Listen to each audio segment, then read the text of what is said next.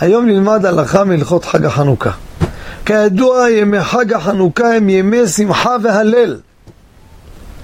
ולא אומרים בהם תחנון, וידוי ונפילת אפיים. אין בהם צידוק הדין, לא מספידים בהם, ועוד ועוד הלכות. למה? הם ימי שמחה. כיוון שזה כך, כידוע גם אסור להתענות בהם. אסור לצום בחג הזה, חג החנוכה.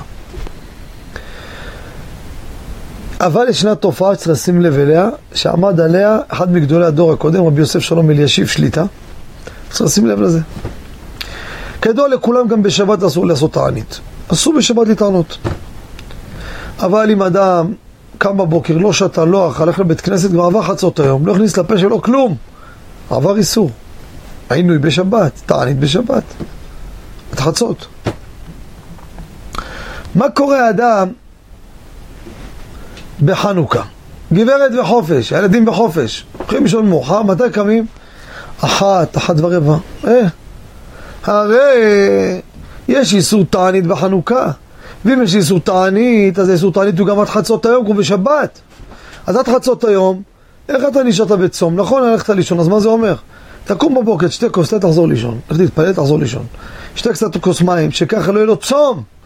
כי איסור תענית קיים גם בחנוכה. ואם זה גם בחנוכה, עד חצות היום זה תענית כמו בשבת קודש. וממילא צריך לשים לב לדבר הזה.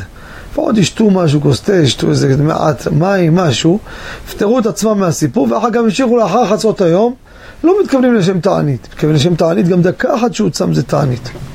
דקה קצת יותר. זו ההלכה בעניין זה. תודה רבה וכל טוב.